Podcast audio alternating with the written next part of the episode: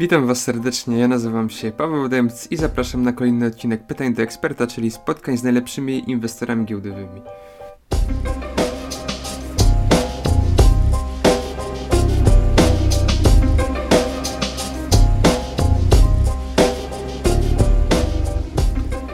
Moim dzisiejszym gościem jest Sylwester Suszek, to prokurent największej polskiej giełdy Bitcoin o nazwie BitBay. E, propagator idei cyfrowych walut w Polsce, członek zespołu Ministerstwa Cyfryzacji zajmującego się realizacją programu o nazwie Strumień Blockchain. To także specjalista i praktyk analizy rynku Bitcoin oraz prelegent na wielu konferencjach branżowych. A na dzisiejszym spotkaniu porozmawiamy o podstawach rynku Bitcoin, dowiemy się co to jest Bitcoin i czym charakteryzuje się spośród innych kryptowalut – na jakie cechy tej kryptowaluty warto zwrócić szczególną uwagę. Powiemy także o giełdach Bitcoin, transakcjach międzynarodowych oraz o perspektywach inwestycyjnych tej kryptowaluty. E, witaj serdecznie Sylwestrze. Witam cię serdecznie Pawle. E, pierwsze pytanie, e, które pewnie często się powtarza. Prosiłbym Cię, żebyś powiedział, co to jest właśnie Bitcoin i jak odróżnić go od dziesiątek innych kryptowalut, które ostatnio zalewają nas w internecie, są dosyć agresywnie reklamowane. E, na czym polega różnica między bitcoinem a tymi e, walutami? Musimy wziąć najpierw pod uwagę podstawową kwestię, czyli co to jest Bitcoin. Bitcoin to jest cyfrowa waluta. Tak naprawdę jest oparta o najwyższą technologię, czyli o kryptografikę. Czyli e, tu jest jedna z najważniejszych jakby kwestii. Mamy system totalnie zdecentralizowany, czyli nie mamy emitenta, nie mamy nadzorcy. System, który tak naprawdę działa w sieci peer-to-peer. Co jest jego najważniejszą zaletą? E, właśnie to, że jest systemem zdecentralizowanym, czyli nie mającym nikogo, kto go kontroluje. Tak naprawdę emitentem jest dzisiaj tylko i wyłącznie sama sieć, czyli emitujemy e, walut Bitcoin będzie tylko i wyłącznie 21 milionów, nie będzie ani sztuki więcej, ani sztuki mniej. To powoduje e, taką podstawową kwestię, że nie ma możliwości dodrukowania. Różnica między zwykłą walutą a walutą Bitcoin jest przeogromna. Zwróćmy uwagę dzisiaj, co się dzieje w świecie ekonomicznym. Mamy dolara, mamy euro, e, mamy inne waluty, mamy choćby nawet polską złotówkę. I jak sam pewnie wiesz, Paweł, e, no nie jedna z tych walut jest dodrukowywana po prostu przez federację. Co to znaczy? To znaczy to, że dzisiaj żadne państwo nie ma pełnej kontroli, ile ma zasobów pieniędzy we własnych krajach. To jest jakby jeden z podstawowych punktów różnicy między bitcoinem a normalną walutą. Bitcoin mamy walutę policzalną, czyli mamy, będzie go 21 milionów sztuk. Ostatnia waluta, znaczy ostatni bitcoin zostanie wydobyty e, w 2138 roku, tak jest szacowane, i już w tym momencie będziemy tylko i wyłącznie w obiegu mieli 21 milionów. Aha, bo jeszcze przerwę Ci na chwilę, bo jest coś takiego jak koparki tak bitcoinów, tak? To są jakieś urządzenia elektroniczne, które generują te, te bitcoiny, bo rozumiem, że wszystkich ich jeszcze w sumie nie ma, tyle co powinno być, tak? Dzisiaj, dzisiaj mamy ponad 15 milionów sztuk w obiegu. Mhm. E, jak dwie rzeczy najważniejsze, które są zapisane w kodzie, jeżeli chodzi o bitcoina, to jest to, ile sztuk będzie i jak on będzie emitowany. Bitcoin emitowany, jakby od samego początku wracając, był emitowany przez różne układy, ponieważ technologia bitcoina cały czas się powiększa, to znaczy moc obliczeniowa się po prostu powiększa, czyli czym więcej urządzeń jest, tym moc obliczeniowa jest powiększana. Już dziś mówi się o tym, że sieć Bitcoina to największa moc obliczeniowa na świecie nie ma większej mocy obliczeniowej. Na czym to polega? Tak naprawdę emitowanie polegało na bardzo prostej rzeczy, czyli w, za to, że dane urządzenie wyliczy algorytm, dostawało się nagrodę. Tą nagrodą na samym początku było 50 bitcoinów za wyliczenie algorytmu. Oczywiście z biegiem czasu, czyli co 4 lata, mamy y, pomniejszenie tej nagrody o połowę, czyli z 50 zeszliśmy na 25, z 25 zeszliśmy na 12 i to właśnie stało się w tym roku, czyli w lipcu mieliśmy właśnie kolejny E, kolejne obniżenie prowizji na poziom 12,5 bitcoina za obliczenie algorytmu. I tak będzie się działo co 4 lata, Paweł. Czyli to jest jakby normalna kolej rzeczy, dlatego mogliśmy spokojnie wyliczyć, kiedy ta ostatnia kryptowaluta, czyli e, kiedy ostatni bitcoin zostanie po prostu wydobyty. Szacowane jest to właśnie na ten 2138 rok. Mhm. A teraz wróćmy do tych właśnie pozostałych kryptowalut, bo ich tu jest według mnie dziesiątki. Co chwilę słyszę o nowej. Setki. Setki Set... może nawet, tak? No bardzo proste, Paweł. Jest co, to jest jakby, jakby ci to wprost wytłumaczyć. Każda z tych kryptowalut oparta jest o protokół Bitcoina. E, jeżeli chcemy wytłumaczyć fenomen, to zawsze dużo osób się mnie pyta, no dobrze, no ale powstaje kolejna kryptowaluta. Ja mówię, no właśnie, czyli powstaje kolejna kryptowaluta, ale już jedna powstała, czyli to był właśnie Bitcoin. Jeżeli chcemy wymyślić coś nowego, to musimy po pierwsze znaleźć tą nową technologię, inaczej ją po prostu nazwać. Jak? No nie wiem, bo gdybym wiedział, to myślę, że na dzień dzisiejszy sam bym ją stworzył i pewnie byłaby ona dużo lepsza niż Bitcoin. E, więc wracając do Twojego pytania, oczywiście musisz zwrócić uwagę, że y, no, ludzie jak dzisiaj kopiują tą kryptowalutę, próbują ją poprawiać, e, próbują e, ją ulepszać, ale w dalszym ciągu opierają ją o całą technologię Bitcoina. I to tak naprawdę dlatego ich powstaje tak dużo, bo stworzenie samej kryptowaluty to tak naprawdę dzisiaj koszt, myślę, rzędu 500-600 zł. Więc e, czy to jest duży koszt? Myślę, że nie. Za 600 zł tworzymy nową kryptowalutę, dlatego tych kryptowalut dużo powstaje. Co powstaje dalej? Dużo kryptowalut powstaje tu też po to, e, myślę, że takim dobrym e, przykładem ze złej strony jest przykład takiej kryptowaluty jak OneCoin. Dlaczego do niej wracam? Bo to jest właśnie podobno kryptowaluta, która, zwróćmy uwagę, nie ma blockchaina, nie ma portfeli, czyli tak naprawdę nie ma niczego, co jest związane z kryptowalutą, ale jest napędzona super marketingowo, czyli mamy marketerów, którzy napędzają ją, mówią, że ona będzie super, porównują ją do bitcoina, pokazują to, że bitcoin kosztował zero, dzisiaj kosztuje 800 dolarów i napędzają tych ludzi. Tu jest bardzo ciekawa kwestia, którą Ci powiem. Pomyśl sobie, że dzisiaj w OneCoinie jest więcej ludzi niż w bitcoinie. Nie wiem, czy zdajesz o, sobie sprawę. To jeszcze nie zdaję sobie sprawy. Myślałem, że marketing tak. dużo robi widać. Dokładnie tak, marketing robi bardzo dużo, to jest bardzo dobra kwestia, tylko pytanie, w którą stronę to robi Paweł. Wiesz, i tu jest właśnie ten, ten problem podstawowy, z którym dzisiaj się gdzieś tam stykamy, że taki OneCoin no, wygrywa sprawy w sądach, słuchaj, bo takie sytuacje są, czyli tam, gdzie Bitcoin jest zakazany, tam OneCoin nie jest zakazany. I tu mhm. uwaga, to jest to bardzo ciekawe. ciekawe.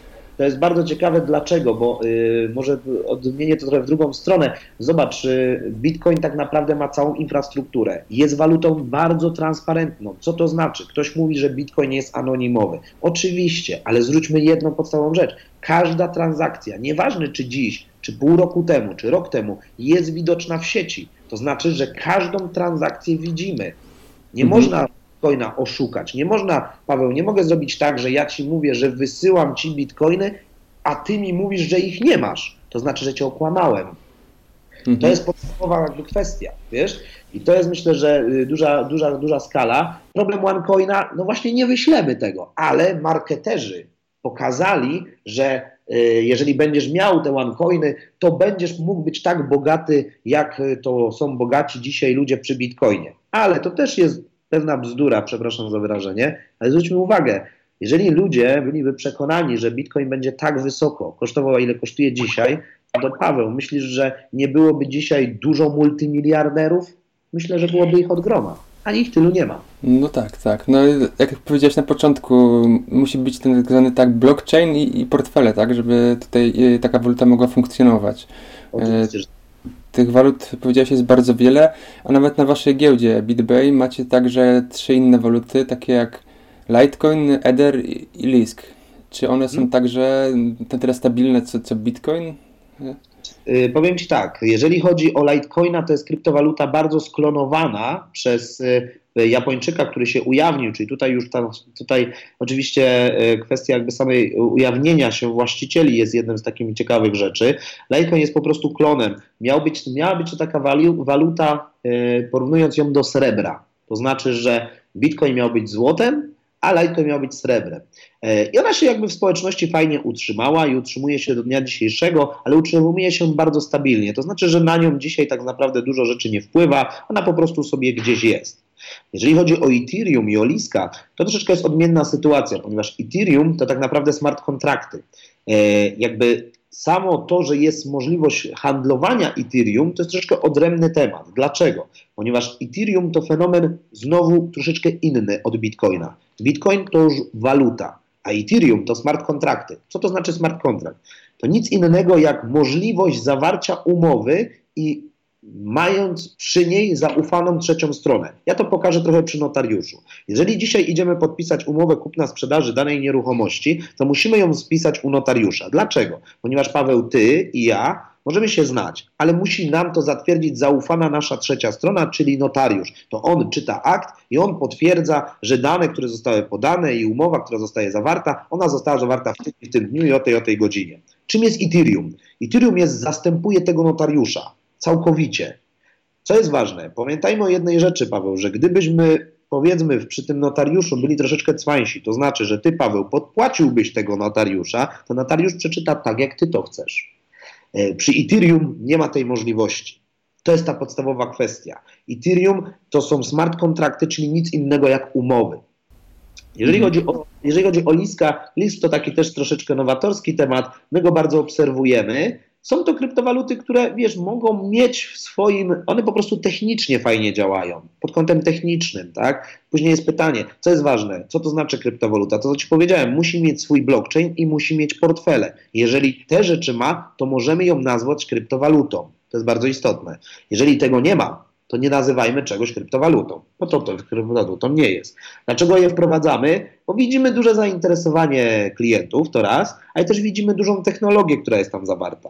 Tu też musisz sam zobaczyć, pewnie nie słyszałeś, może pierwszy raz ode mnie usłyszysz, e, z Ethereum też był bardzo duży, nieprzyjemna, duża nieprzyjemna sytuacja, która była spowodowana tym, że tą umowę, o której Ci powiedziałem, e, gdzieś została zawarta, było to projekt DEO, którym jeden z hakerów jakby tą umowę zakończył zbyt wcześnie, niż ona miała być za, zamknięta. Ale na czym to polegało? Polegało to na tym, że w smart kontrakcie było po prostu e, źle, źle smart kontrakt po prostu został stworzony i ktoś wykorzystał tą lukę. Czyli jednak się da, prawda? Ale da się mhm. to ale w cyfryzacji. Więc tutaj też jest jakby taka kolejna sytuacja. Bitcoin takich rzeczy nie ma. Bitcoin jest bardzo stabilną po prostu walutą, jeżeli chodzi o technologię. Ethereum, Lisk, nowe, nowe kryptowaluty, które próbują wyprzeć tego Bitcoina, bo one próbują go wyprzeć, ale po prostu nie dają rady ze względu nie tylko technologicznym, ale również pod bardzo prostą kwestią, czyli społeczności, bo tutaj najwięcej przy Bitcoinie działa społeczność. Mhm gdzieś e, my gdzieś patrzymy na to, bo ja nie ukrywam, że na naszej giełdzie będzie na pewno więcej kryptowalut do handlu. Dlaczego? Bo jesteśmy po prostu giełdą. Jeżeli chodzi o punkt, e, z punktu widzenia giełdy, dla mnie wprowadzanie nowych kryptowalut to tak naprawdę kolejny zarobek, jeżeli chodzi o przedsiębiorstwo. Ale jeżeli chodzi o kwestie technologii, ja jestem za Bitcoinem i uważam, że to jest waluta przyszłości. Ja to trochę porównuję do takiej sytuacji, Paweł, e, gdybyśmy dzisiaj zapytali się naszej prababci, czy ona będzie używać karty kredytowej? No Paweł, odpowiedz sobie sam na pytanie. No jasne. No wiadomo, że, że to jest świeża sprawa. Niemniej jednak 2009 roku minęło już 7 lat, a Bitcoin już stał się dosyć popularny na świecie. Przypuszczam, że już spory kapitał za tym też, też stoi, tak? E, tak, zgodzę się z Tobą, ale czy on jest taki popularny? Ja powiem Ci w ten sposób. Na 9 miliardów ludzi, którzy dzisiaj mieszkają mhm. na świecie, uważam, że nie więcej niż 10 milionów ludzi słyszało o Bitcoinie. Nie wiem, czy widzisz tą skalę. Tak to jest, Paweł. Mhm. Ty dzisiaj już jesteś troszeczkę w tym temacie, więc wydaje ci się, że e, tych osób jest sporo. Ja ci bardzo prosto pokażę. Gdyby było go sporo, to grupa społecznościowa Bitcoin Polska, która jest na Facebooku, no miałaby przynajmniej parę dziesiąt tysięcy członków, a ma ich tylko pięć tysięcy. No to też jest prawda. Jak ktoś jest w temacie danym, to, to bardziej się, to wydaje mu się, że te, te sprawy są e, znane dla wszystkich, a niemniej jednak to może być rzeczywiście sprawa dosyć tajemnicza. Dlatego Bardzo. też tę rozmowę Wiesz, prowadzimy. Mając okazję troszeczkę być teraz y, też w sprawach firmowych y, za granicą, byłem w Dubaju, y, wierz mi, że tam osoby w ogóle jeszcze nie mają świadomości. Wiesz, na 10 pytanych osób 10 odpowiada nie, nie słyszałem. No tak, ale też w związku z tym istnieje, przypuszczam, duże ryzyko, że jeśli, to, jeśli ta waluta będzie bardziej dostępna, czyli to, to, to, może wejść powiedzmy duży kapitał i zachwiać kursem tego bitcoina, a tym bardziej takimi walutami jak ten Litecoin, Ethereum czy, czy Lisk. Ktoś tam wrzuci nagle tam kilka milionów dolarów, to to ten... Ale zastanówmy się, Paweł, jeżeli chodzi o kwestię giełdową, sytuacja no. jest bardzo dobra, ponieważ jeżeli chodzi o samą giełdę, yy, waluta jest idealna. Jest to dzisiaj, na pewno jest to walutą dzisiaj spekulacyjną. My nie możemy nazywać tutaj yy, czegoś takiego jak E, waluta do dzisiejszego e, funkcjonowania. Dlaczego? Mhm. Po pierwsze nie ma nie ma możliwości dzisiaj wszędzie nią płacenia, nie mamy możliwości jej e, w każdym kraju wymienienia, więc to jeszcze nie jest to. To dzisiaj tak naprawdę jest bardzo młodziutki projekt, który, tak jak sam powiedziałeś, ma 7-8 lat, bardzo młody. Zobacz, Paweł, to jest bardzo młody projekt. Popatrzmy na karty kredytowe, Visa, Mastercard. To są już potentaty, które są dziesiątki lat na, na świecie. One już są. One miały przed sobą też e, niemiłe sytuacje a my mówimy o technologii, która ma tak naprawdę 7-8 lat, czyli przeogromnie młodziutka technologia.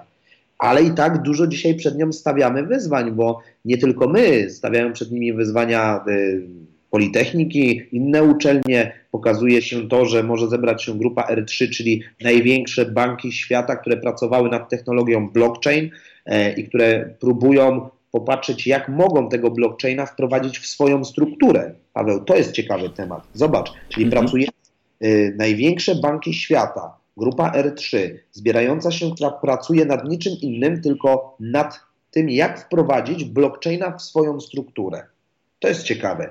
Ja osobiście też jestem w strumieniu y, rządowym u nas od pani y, minister Strepczyńskiej. Popatrz, tworzymy taki strumień jak blockchain i kryptowaluty.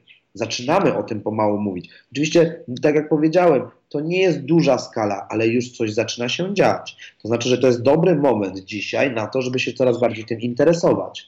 Bo to jest tak naprawdę waluta przyszłości. Pamiętajmy, że waluty będzie tylko 21 milionów. Ani sztuki więcej, ani sztuki mniej. O tym pamiętajmy. To znaczy, ja to mhm. tak porównuję, że gdybyśmy dzisiaj w Polsce poprosili 10 milionów ludzi o to, żeby kupili jednego bitcoina, ale i obiecali nam, że 5 lat nie ruszą tego bitcoina, no odpowiedz sobie, Paweł, na pytanie, co stałoby się dzisiaj z bitcoinem, jeżeli chodzi o kurs. No tak, no to rzeczywiście mogłoby wpłynąć. Mogłoby bardzo to zaskoczyć, oczywiście. Ja myślę, że już w tym roku nas to zaskoczy, w przyszłym roku na pewno nas to zaskoczy. Popatrz, to jest waluta, która jest odporna na wszystkiego rodzaju kryzysy, na wszystkiego rodzaju kwestie rządowe, migracyjne. I to jest waluta, której to nie interesuje. Jest oparta na internecie. Jej się nie da wyłączyć, bo jeżeli chcielibyśmy wyłączyć bitcoina, to wyłączmy cały internet na świecie. To mhm. spowoduje paraliż. To jest paraliż tak naprawdę totalny. To znaczy, że jej się nie da po prostu wyłączyć. Okej, okay, to teraz tak wstępnie podsumujmy ten, ten początek rozmowy. Jakie są jakieś takie dwie, trzy cechy właśnie, które są, yy, na których powinniśmy się zacząć zainteresować? Mówiłeś tu niezależność, tak? Że ich jest 21 milionów sztuk. Mam zdecentralizowane. Zdecentralizowane. Mamy tutaj 21 milionów sztuk, to na pewno. I myślę, wiesz, tych, tych, tych atutów jest tak dużo, że próbuję wybrać takie najważniejsze dla ciebie i odpowiedzieć ci na to Transakcje pytanie. takie międzynarodowe na przykład? Czy to jest jakaś taka przewaga? To jest ogromna przewaga. Paweł, wracając do tego tematu, tutaj moglibyśmy otworzyć przeogromny temat, ale może pokrótce. Jeżeli mówimy o przelewach międzynarodowych, dzisiaj wykonując milion euro przelewu do Chin z Polski zapłacimy 17 tysięcy złotych kosztów. Tyle będzie kosztować nas wysłanie tego przelewu i przelew do Chin dojdzie około 5 dni. W Bitcoinie dojdzie od razu i zapłacimy w granicach gdzieś około może 20 złotych. Mhm, no to rzeczywiście. No ale tak jeszcze wyprzedzając, kolejne pytanie, które miałem Ci dodać e, następnie. Zastanawiałem się właśnie nad tymi przelewami. One są rzeczywiście bardzo szybkie i prowizja jest bardzo niska, ale gdy chcę powiedzmy kupić coś e, w sklepie w Stanach, tam jest waluta e, dolary, w Polsce są złotówki, e, czy nie prościej będzie mi po prostu przez PayPala zapłacić, czy, czy opłaca się kupić bitcoiny, wysłać do Stanów, przewalutować na, na, na dolary? Czy tak? Że tak, już Ci wytłumaczę. Zobacz, PayPal to tak naprawdę instytucja, która jest uzależniona od wszystkiego. To znaczy, nie wiem, czy słyszałeś kiedykolwiek, jak e, były blokowane konta na PayPalu. Dlaczego? Bo tak. To znaczy, że mamy kogoś, kto może i nadzoruje tego PayPala. To znaczy, że mamy firmy, które ją nadzorują. Jeżeli posiadasz bitcoina, nie na giełdzie, w swoim portfelu, to tylko ty jesteś jego dysponentem. Pamiętaj o tym, Paweł. To znaczy, że jeżeli przelewasz coś PayPalem, Oczywiście on też jest natychmiastowy, ale zwróćmy uwagę, że ten przelew może zostać zablokowany, może ci zostać niewypłacony, ale dlaczego? Dlatego, że ktoś trzyma na PayPalu rękę. Tam jest prezes, tam jest zarząd, tam są całe struktury korporacyjne. Nad Bitcoinem nie ma nikogo. To jest po prostu waluta. Mhm. Myślę, tak, że to, niezależna. To, musi ci to pokazać to troszeczkę tak, żeby musisz, musisz sobie to wyobrazić, bo to Paweł jest bardzo istotne. Jeżeli przelewamy PayPala, to znaczy, że płacamy gdzieś pieniążki, dostajemy tego PayPala i mamy konto na PayPalu, gdzie się logujesz super i go wysyłasz. I teraz jeżeli PayPal uzna, że jakaś, jakieś systemy mu pokazują, że mają ci tego przelewu nie wysłać, to go nie wyślą. Jeżeli ty wejdziesz na giełdę BitBaya i w BitBayu kupisz sobie bitcoiny i wypłacisz sobie na swój portfel, który masz w komórce, w laptopie, czy masz na kartce, bo bitcoina przecież możemy zapisać na kartce, to w tym momencie pełnym dysponentem do tych środków jesteś tylko ty, nikt inny. Nikt ci ich nie może zablokować, nikt ci ich nie może zabrać. Mhm. No właśnie, to, to kolejne pytanie na temat właśnie giełd Bitcoin, bo giełda jakby, tak jak mówisz, nie dysponuje tym, tym Bitcoinem, tylko jest jakby, y, nie wiem, jakimś kanałem, który prze, przekazuje tak, tego Bitcoina, a de facto nie jest zdeponowany na giełdzie. Jak, jak, jak działa taka giełda właśnie? Nie, nie, jeśli chodzi o giełdę, to y, my jesteśmy, my jesteśmy platformą, której umożliwiamy użytkownikom wymiany między sobą. To znaczy, że ty masz złotówki, ja mam bitcoiny i BitBay umożliwia nam tą wymianę. To znaczy, że ja, mając bitcoiny, muszę najpierw je zdeponować na giełdę, czyli giełda musi być w dyspozycji tych środków, tak jak w dyspozycji no tak. musi być złotówki. Jeżeli ty będziesz się wymieniał, czyli dokonasz zakupu jakiejś oferty, to BitBay za co jest odpowiedzialny? BitBay odpowiedzialny jest za dwie rzeczy, za, za parę rzeczy, dwie chciałem powiedzieć, troszeczkę więcej. E, po pierwsze za to, że transakcja doszła do skutku i wasza wymiana jest w 100% prawdziwa i ona jest stuprocentowo pewna, to że ty, tobie zabrano złotówki, a przekazano mi, a mi zabrano bitcoiny, przekazano je tobie. Więc tutaj to jest jakby najważniejsza, najważniejsza sprawa, jeżeli chodzi, jeżeli chodzi o kwestię samej giełdy, tak? Czyli my jesteśmy tą zaufaną trzecią stroną. Ale musisz pamiętać, że środki deponujecie u nas, tak? Czyli użytkownicy muszą je zdeponować u nas w BitBayu, bo w przeciwnym razie nie bylibyśmy w stanie po prostu no, być tą zaufaną z trzecią stroną, tak? No jasne. No tak, ale jeszcze tak patrząc o tych placówkach e, giełdowych, to czym różni się taka giełda Bitcoin od powiedzmy kantorów Bitcoin, które też są, też są spotykane?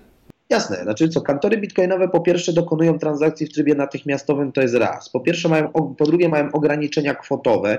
Po trzecie, jeżeli chodzi o giełdę, pamiętaj, że giełda, jak sama nazwa mówi, to jest granie. To znaczy, że możemy grać na, na wzrostach i spadkach. To znaczy, że możemy mieć dźwignię, to znaczy, że możemy mhm. mieć futuresy, to znaczy, że mamy mnóstwo mechanizmów tradingowych, to znaczy, że możemy zapiąć tam bota, czyli mamy mechanizm, który za nas będzie handlował i tak naprawdę pomnażał nasze środki. To jest jakby istotne, dlatego giełda.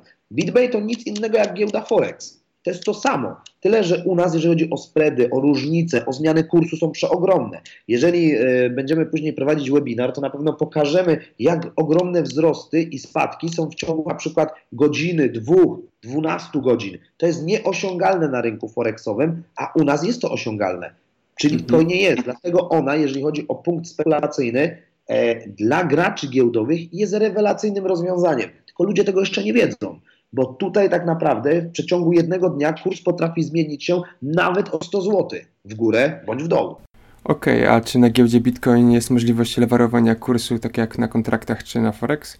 Na BitBayu dzisiaj nie, teraz nie. Na, przy BitBayu 3.0 załączamy tak naprawdę już przeogromnie dużo mechanizmów e, tradingowych, więc e, 3.0, które demo będzie na koniec roku, czyli między 28 a 30 wypuszczone, e, a w oficjalne otwarcie BitBaya 3.0 stanie się gdzieś na koniec stycznia, to tam już tak, tam już mamy tak naprawdę wszystkie mechanizmy tradingowe, które są potrzebne dla traderów. Bo dzisiaj tak naprawdę, Paweł, musisz zrozumieć, my musieliśmy najpierw użytkowników nauczyć, co to Bitcoin, jak na nim grać. Więc nie mogliśmy dać użytkowników, do nas rynek Forex nie chciał przyjść, bo on nie wierzył w Bitcoina. Dzisiaj zaczyna o nim słyszeć, dzisiaj zaczyna go widzieć i mówi, o, tu idzie pograć, tu można grać i można na tym zarobić. E, I dlatego my musieliśmy stanąć na czele zadania, czyli powiększyć naszą giełdę, dać te mechanizmy tradingowe, aby jeszcze szybciej po prostu e, traderzy mogli, znaczy żeby jeszcze więcej traderzy mogli grać. Przepraszam bardzo. Okej, okay, czyli wracając do poprzedniego pytania, giełda bardziej jest tutaj dla inwestorów, a kantory dla takich y, użytkowników indywidualnych, którzy tylko korzystają z Bitcoina jako waluty takiej transakcyjnej typowo, tak? Dokładnie tak. Paweł, przełóżmy to, jest tak wejdę Ci w zdanie, przełóżmy to identycznie tak, jak wygląda to dzisiaj w świecie e, naturalnym. A, no, dokładnie.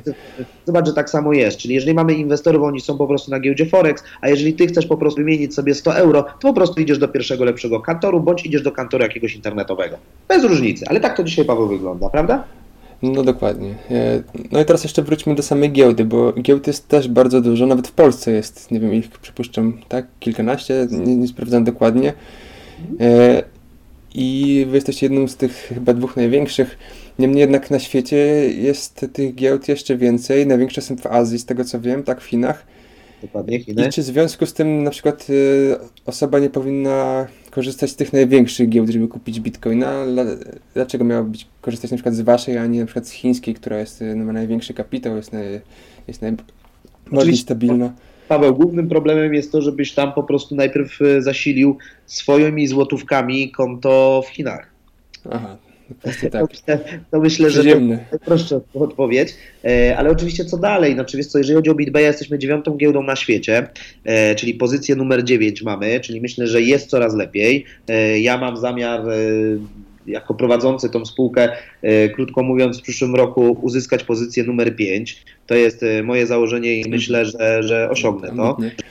I to będzie, myślę, bardzo fajne. Czemu powstają inne giełdy? Oczywiście to są każdy, to jest inny rynek. Pamiętaj, że w Chinach gramy, gramy ich walutą, w, na Bitfinexie będziemy grali w dolarze, a na Bitstampie gramy w euro. E, I tak naprawdę to się nam dzieli. Na BitBayu dzisiaj największa gra jest na złotówce. Ona nie jest na innej walucie, tylko na złotówce. Mamy oczywiście walutę euro, mamy dolara, ale zobaczmy na wolumeny. E, wolumeny przy BitBayu są dzienne, milionowe, a przy dolarze i euro stosunkowo niższe ale jeżeli porównamy to na przykład do Bitstampa, to Bitstamp na przykład nie ma w ogóle złotówki, ale w euro robi na przykład te milionowe e, obroty, ale w euro. To jest ta podstawowa różnica. Po prostu są inne rynki. I my, mhm. tak jak powiedziałem, w 3.0 otwieramy się na te też inne rynki e, i mam nadzieję, że, że trochę podbijemy tą polską E, siłą e, ten, ten kraj, znaczy ten świat, tak? To jest takie, to jest takie coś, chciałbym po prostu w końcu stanąć na, na czele pewnych spółek świata i powiedzieć, że nazywam się Sylwester Suszek, jestem z Polski. To by była największa duma, którą można by było zrobić. I to takie moje trochę ciche marzenie, jeżeli chodzi o to oczywiście. No tak, no to powodzenia. E, oczywiście. E, no, ale teraz jeszcze jest taka jedna obawa, bo słyszał, słyszałem e, pół roku temu bodajże, czy, czy trochę da, dawniej, był taki dość spory atak na jedną z giełd azjatyckich, mm. e, bitcoinowych i był tam wtedy takie dosyć silne obsunięcie bitcoina. Co prawda widzę, że kurs już dosyć dynamicznie wrócił do tych e, tam, tamtejszych e, poziomów. Niemniej jednak zastanawiam się, jak to jest z bezpieczeństwem. Czy każda giełda ma swój jakby taki system bezpieczeństwa, czy, czy po prostu hakerzy mają tak, e, inny dostęp do każdej z tych giełd, czy równie trudny, czy tam łatwy, jak to? To znaczy Paweł, jeżeli chodzi o systemy bezpieczeństwa, każda giełda pracuje nad własnym systemem bezpieczeństwa. Każdy z nas zabezpiecza e, środki e, swoich klientów, to na pewno. Jeżeli chodzi o włamanie na Bitfinex, oczywiście e, takie włamanie było. Kurs załamał się właśnie dlaczego? Właśnie przez to, że Bitcoin e, jest e, walutą społeczności. To znaczy, że społeczność przez chwilę zawahała się nad tym, co się po prostu stanie, dlatego ten Bitcoin e, no, delikatnie zaszybował w dół, ale jak sam widzisz, Bitfinex, największa giełda na świecie, pod, podniosła się, znalazła rozwiązanie i Bitcoin dzisiaj właśnie kosztuje prawie 800 dolarów i myślę, że będzie dalej szedł do góry. E, czego są to przyczyny? Wiesz co, ja myślę, że takie same przyczyny są to każdych innych spółek. Po prostu pewnie e, Wiesz, musisz pamiętać, że każdy zespół pracuje nad tym, żeby zabezpieczać, a hakerzy pracują nad tym, żeby to złamać. E, I to jest taka, taka po prostu trochę bijatyka, trochę jak boks. Wiesz, to jest tak właśnie trochę wygląda. I moi ludzie walczą z tym, żeby cały czas zabezpieczać giełdę, a hakerzy próbują, żeby się na nią włamać. I tak to gdzieś. Mhm.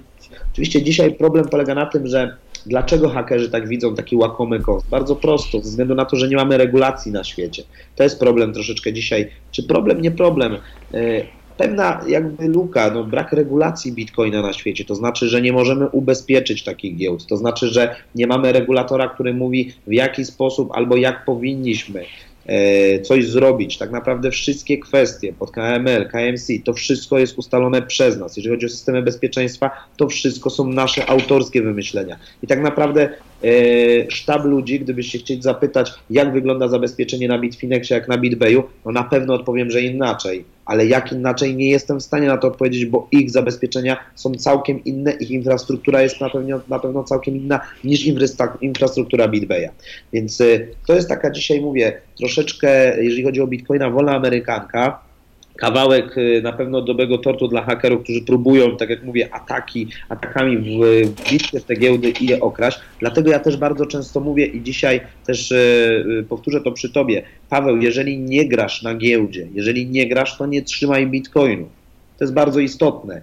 E, pamiętaj, mamy mnóstwo różnych metod trzymania bitcoinów we własnym zakresie, czyli hardware'owych, paper walletów, Czyli jeżeli nie grasz na bitcoinach, to nie uważaj nas za bank. Dlaczego? Bo my jesteśmy bardzo dużo łakomym kąsem dla hakerów, jeżeli chodzi o giełdę. I ja to powtarzam każdemu swojemu klientowi, że ty nie trzymaj u mnie środków, jeżeli nie grasz. Jeżeli grasz, to jest oczywiste, ale nie rób u mnie na tej zasady, że dzisiaj kupujesz i zapominasz na pół roku o tych środkach. Od tego są Twoje wallety, twój wallet, twój wallet hardware'owy, który kosztuje za raptem, nie wiem, typu Trezor, którego bardzo polecam, polecam kosztuje 69 dolarów i on zapewnia Ci pełne bezpieczeństwo Twoich bitcoinów i on kosztuje tylko 69 dolarów i dzięki mhm. Twoje środki są stuprocentowo bezpieczne. Okej, okay, okej, okay, bo to też jest ważna sprawa, bo być może o tym nie powiedzieliśmy dokładnie, można kupić tak bitcoina i trzymać u Was na giełdzie, ale wtedy, jak powiedziałeś, jest pewne ryzyko związane z hakerami, a można też go po prostu tak przeleć na swój portfel wirtualny, bądź też nawet Hardware'owo e, można go tak. przelać na paper wallet, czyli zrobić po mhm. prostu wallet papierowy. To jest bardzo ciekawy portfel. Ja powiem szczerze, w tym roku będę rozdawał takie prezenty, e, będę mieć takie wallety. Mojej chrześnicy osobiście e, mogę to mówić, bo e, pewnie nie będzie nas słuchać, jest jednak jeszcze małym dzieckiem, ale moja chrześnica na pewno ode mnie dostaje mhm. prezent w bitcoinach, czyli właśnie dostanie taki paper wallet, to znaczy zapisany bitcoin po prostu na kartce. I, Dokładnie. I Popatrz, jakie to jest duże zabezpieczenie. To jest na tyle zabezpieczenie, że nikt nie jest w stanie. Szyfrujemy tą kartkę, to znaczy, że nawet jeżeli tą kartkę ktoś ci ukradnie, co jest ważne, masz zrobione backupy tej kartki, czyli to samo, co robisz dzisiaj w komputerze.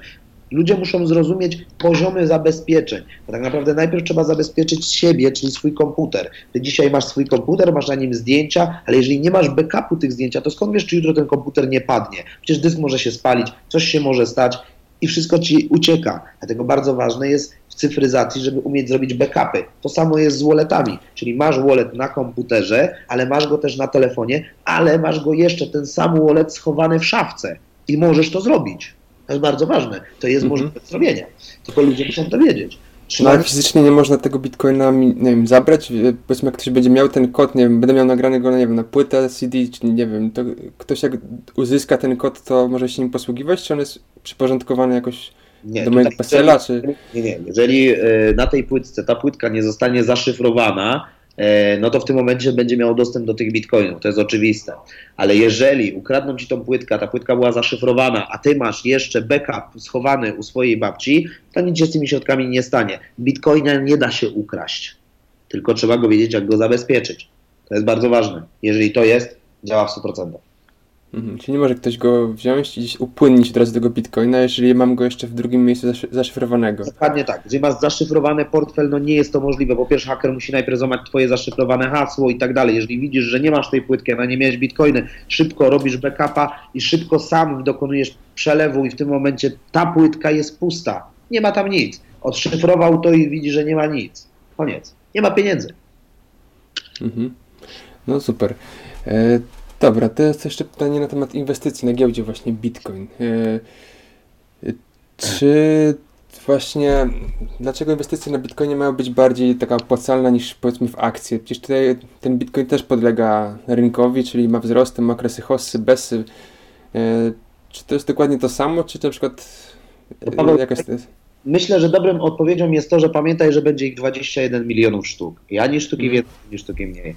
To znaczy, że zadajmy sobie pytanie, ile może kosztować bitcoin za 10 lat, którego nie można doemitować. To jest bardzo ważne. Jego nie można dodrukować, nie możemy go zrobić. To jest jedno. A jeżeli chodzi o inwestycje, no zobaczmy, 7 lat projekt zaczynał od zera, kosztuje dzisiaj 800 dolarów.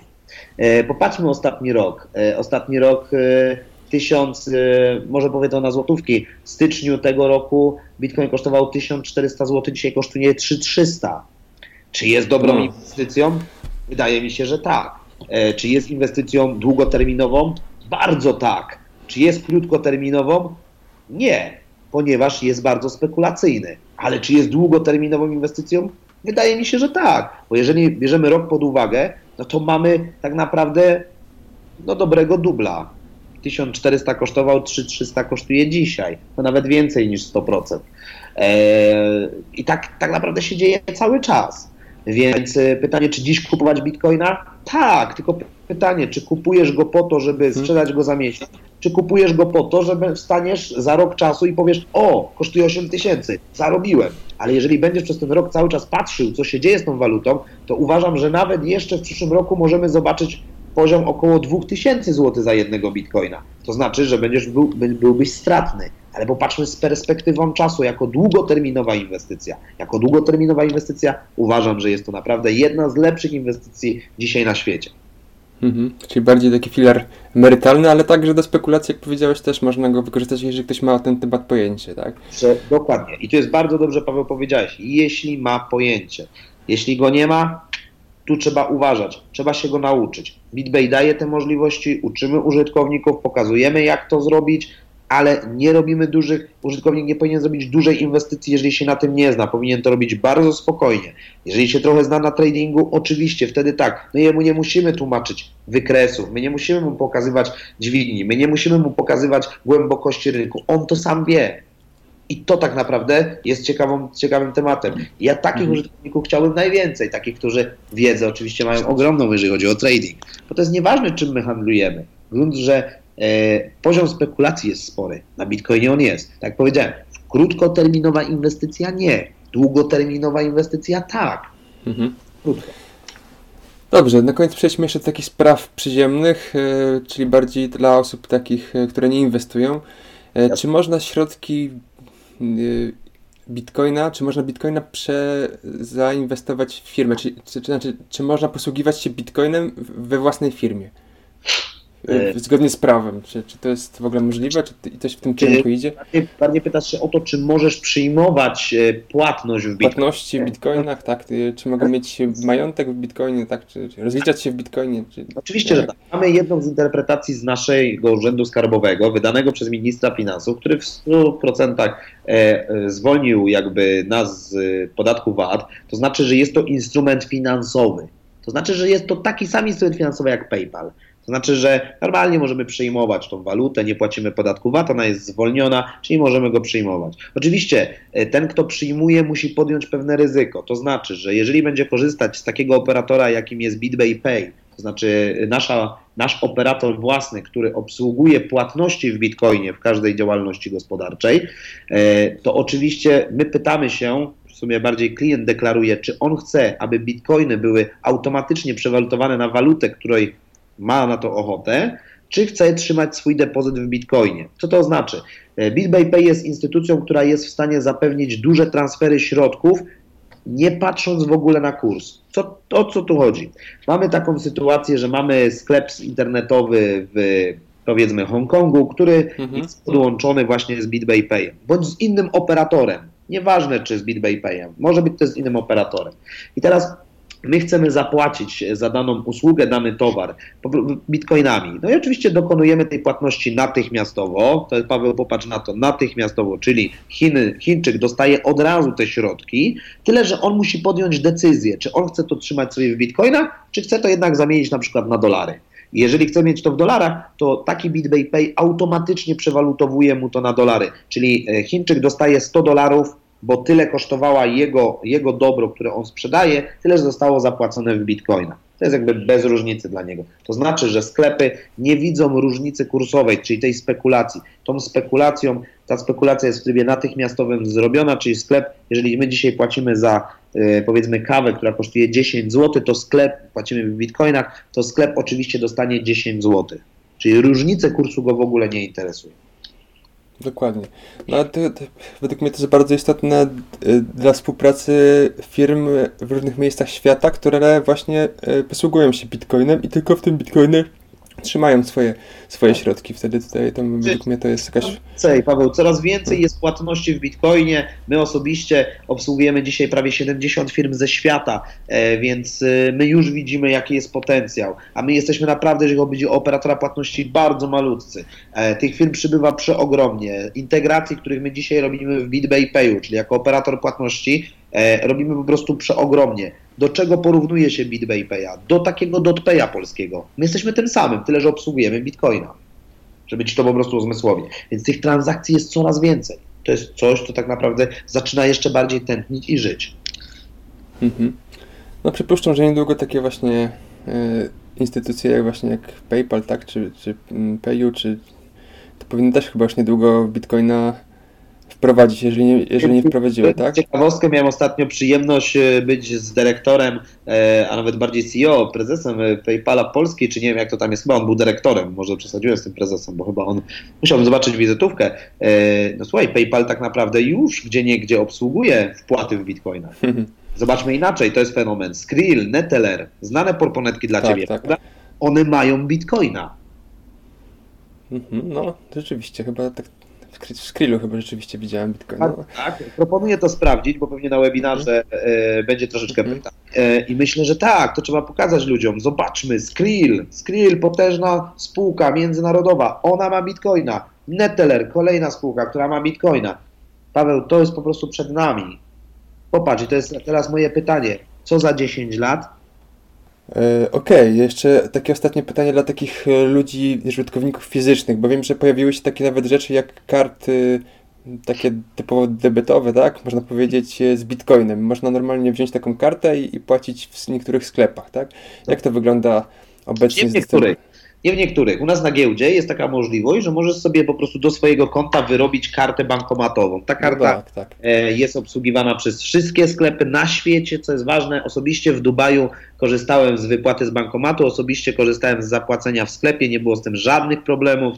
E, moi znajomi byli w Indonezji, również nie mieli z tym żadnych problemów. Byli, w, e, tak jak mówię, byliśmy w Słowacji, w Czechach, takie miejsca, w których ja byłem, osobiście nie ma żadnego problemu. Już nie mówiąc oczywiście o Polsce, bo w Polsce e, cały czas e, nasza karta jest e, gdzieś tam pokazywana. Bardzo dużo filmików jest na YouTubie, gdzie E, jest wykorzystywana nasza karta. Tak, to jest normalna karta do konta. BitBay tak naprawdę dzisiaj zapewnia nam stuprocentowo konto bankowe, więc e, mamy tą kartę, możemy sobie po prostu płacić bitcoinami. Mamy wypłaty z bankomatów bez karty, czyli możemy sobie wypłacić po prostu nasze zarobione pieniążki na, na, na, na bitcoinie, wypłacić sobie po prostu bankomatem bez użycia karty. Mamy wpłaty na mhm. poczcie, czyli tych funkcji jest naprawdę sporo. Popatrz, Paweł, jak daleko idziemy. Mówimy o karcie, mówimy o bankomatach, mówimy o poczcie polskiej. Cała poczta polska. Możesz kupić bitcoiny w poczcie polskiej. Wystarczy, że wydrukujesz nasz blankiet na BitBayu i kupujesz bitcoiny. To jest po prostu fenomen. E, hmm. I tak dalej, i tak dalej. Tego się dzieje. To naprawdę wymieniać. Myślę, że brakłoby nam dzisiaj na pewno całej no, naszej. Jasne. A czyli te karty normalnie są, tak działają jak te karty typu tam Mastercard, Visa, tak? Czy one są oparte na tych kartach, czy?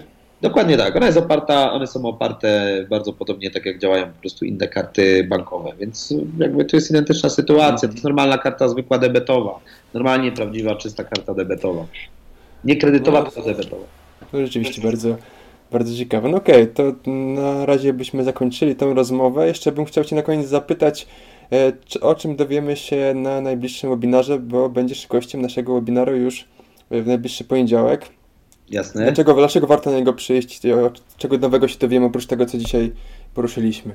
Na pewno dowiemy się jeszcze więcej o Bitcoinie, dowiemy się dużo o handlu na giełdzie, pokażę na pewno dużo nowości, które gdzieś tam występują, pokażę firmy, które są dzisiaj spięte z Bitcoinem i pokażę chyba najważniejszą rzecz, jak może Bitcoin wyglądać jeszcze w przyszłości, co nas może czekać. Trochę opowiem Wam e, o akcelatorze, czyli o, o kwestii związanej z naszym strumieniem rządowym. Myślę, że to jest też bardzo ciekawe. Pokażę Wam, jak wygląda Bitcoin w Chinach i dlaczego tam właśnie jest największy handel. Dlaczego właśnie taki potentat e, jak Chiny wykorzystują dzisiaj Bitcoina. I myślę, że znajdziemy jeszcze wiele różnych innych dyskusji, które pewnie Paweł z Tobą, czy ewentualnie z osobami na webinarze poruszymy. No jasne. Super, to jest bardzo ciekawy temat. Według mnie już nie mogę się doczekać webinaru. A Tobie, Sylwestrze, dziękuję za tą dzisiejszą rozmowę. Jasne. No i do usłyszenia, do zobaczenia na webinarze. Bardzo. Pozdrawiam Cię, cześć, hej. To już koniec dzisiejszej rozmowy i tak jak słyszeliście, już w poniedziałek 19 grudnia o godzinie 20 odbędzie się webinar z Sylwestrem Suszkiem. Webinar jest bezpłatny, a zapisy są na naszej stronie prowebinar.pl lub też pod linkiem znajdującym się w opisie tego podcastu. Na koniec chciałbym Was jeszcze poprosić do oceniania podcastu Pytania do Eksperta w serwisie iTunes oraz e, pisania komentarzy, z których e, będzie wynikało, jakie są Wasze oczekiwania co do przyszłości tego podcastu, czyli tematów e, kolejnych rozmów. Pozdrawiam Was wszystkich serdecznie i do usłyszenia na webinarze.